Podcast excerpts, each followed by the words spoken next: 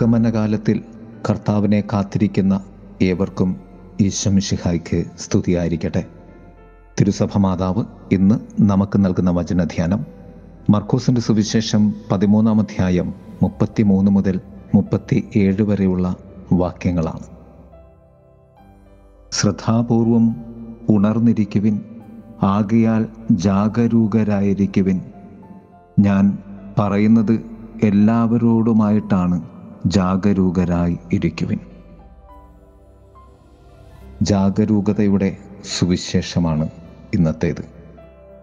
ഉണർന്നിരിക്കുവിൻ ജാഗരൂകരായിരിക്കുവിൻ ഉണർന്നിരിക്കുവിൻ ജാഗരൂകരായിരിക്കുവിൻ എന്ന ആവർത്തിച്ചുള്ള സങ്കീർത്തനമാണ് ആഗമനകാലത്തിന്റെ ഈ ആരംഭദിശയിൽ സഭാമാതാവ് നമ്മോട് പറയുന്നത്.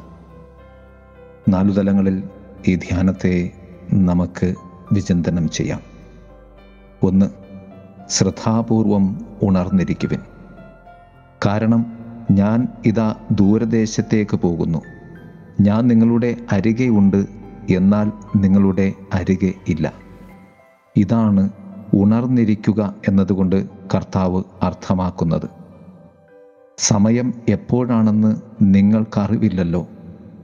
ഉണർന്നിരിക്കുവാനുള്ള കാരണം അറിവില്ലായ്മയാണ്. ഉണർന്നിരിക്കുവാനുള്ള കാരണം അറിവുള്ളവനെ അറിയുവാൻ വേണ്ടിയാണ്. ആ സമയം അറിയാവുന്നത് പിതാവിന് മാത്രമാണെന്ന് യേശുനാഥൻ പറഞ്ഞുകൊണ്ടാണ് ഈ സുവിശേഷ ഭാഗത്തിലേക്ക് പ്രവേശിക്കുന്നത്. അതുകൊണ്ട് തന്നെ ശ്രദ്ധാപൂർവം ഉണർന്നിരിക്കേണ്ടതിന്റെ ആവശ്യകത അന്വേഷണമാണ്. ആ സമയത്തെക്കുറിച്ചുള്ള ധ്യാനമാണ്. ആ സമയം അറിയാവുന്നവനെ പ്രതിയുള്ള ആരാധനയാണ്. രണ്ടാമതായി കർത്താവ് വിട്ടുപോകുന്ന വീട്. കർത്താവ് വിട്ടുപോകുന്ന വീട് സഭയാണ്. സഭ കർത്താവിന്റെ ശരീരം തന്നെയാണ്. അതിനാൽ കർത്താവ് ഉണർന്നിരിക്കുവാൻ പറയുന്നത് കർത്താവിന് വേണ്ടി മാത്രമല്ല സഭയ്ക്ക് വേണ്ടി കൂടിയാണ്. ഞാനും നീയും അടങ്ങുന്നത് തന്നെയാണ് ഈ സഭ. സഭ ക്രിസ്തു തന്നെയാണ്. പരസ്പരം നാം ഉണർന്നിരിക്കുവാനാണ് കർത്താവ് ആവശ്യപ്പെടുന്നത്. വചനം പറയും വീട് വിട്ട് ദൂരേക്ക് പോകുന്ന ഒരുവൻ സേവകർക്ക് അവരവരുടെ ചുമതലയും കാവൽക്കാരന് ഉണർന്നിരിക്കുവാനുള്ള കൽപ്പനയും നൽകുന്നത് പോലെയാണ് ഇത് എന്ന്. നാം ഈ രണ്ട് ഗണത്തിൽ ഏതെങ്കിലും ഒന്നിൽ പെടുന്നവരാണ്.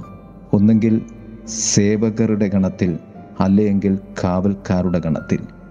ഈ ഗണത്തിൽ പെടാതിരിക്കുക സാധ്യമല്ല.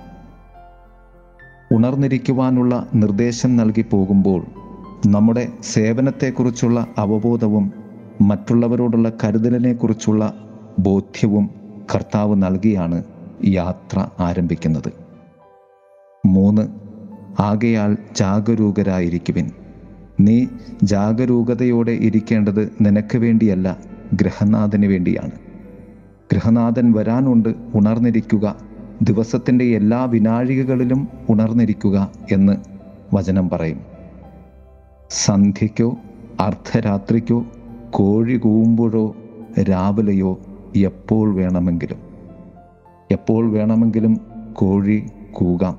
അതിനാൽ തന്നെ നീ ഉണർന്നിരിക്കേണ്ടത് നിനക്കായി അവൻ വരുന്നു എന്നതുകൊണ്ടാണ്.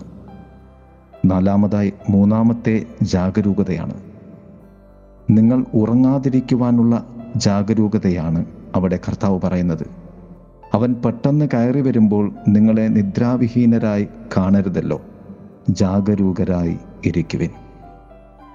പ്രിയമുള്ളവരെ ആഗമനകാലത്തിലേക്ക് നാം പ്രവേശിക്കുമ്പോൾ നമ്മുടെ ഇഷ്ടങ്ങളാകുന്ന നിദ്രകളെ ഉറക്കത്തെ ഒക്കെയും മാറ്റിവെച്ചുകൊണ്ട് ദൈവ ഇഷ്ടത്തിന് വേണ്ടിയുള്ള ഉണർവിനായി നമുക്ക് പ്രാർത്ഥിക്കാം. നമുക്ക് വേണ്ടി കടന്നു വരുന്ന ക്രിസ്തുവിനെ നമുക്ക് സ്വീകരിക്കുവാൻ ഉണർന്നിരിക്കാം.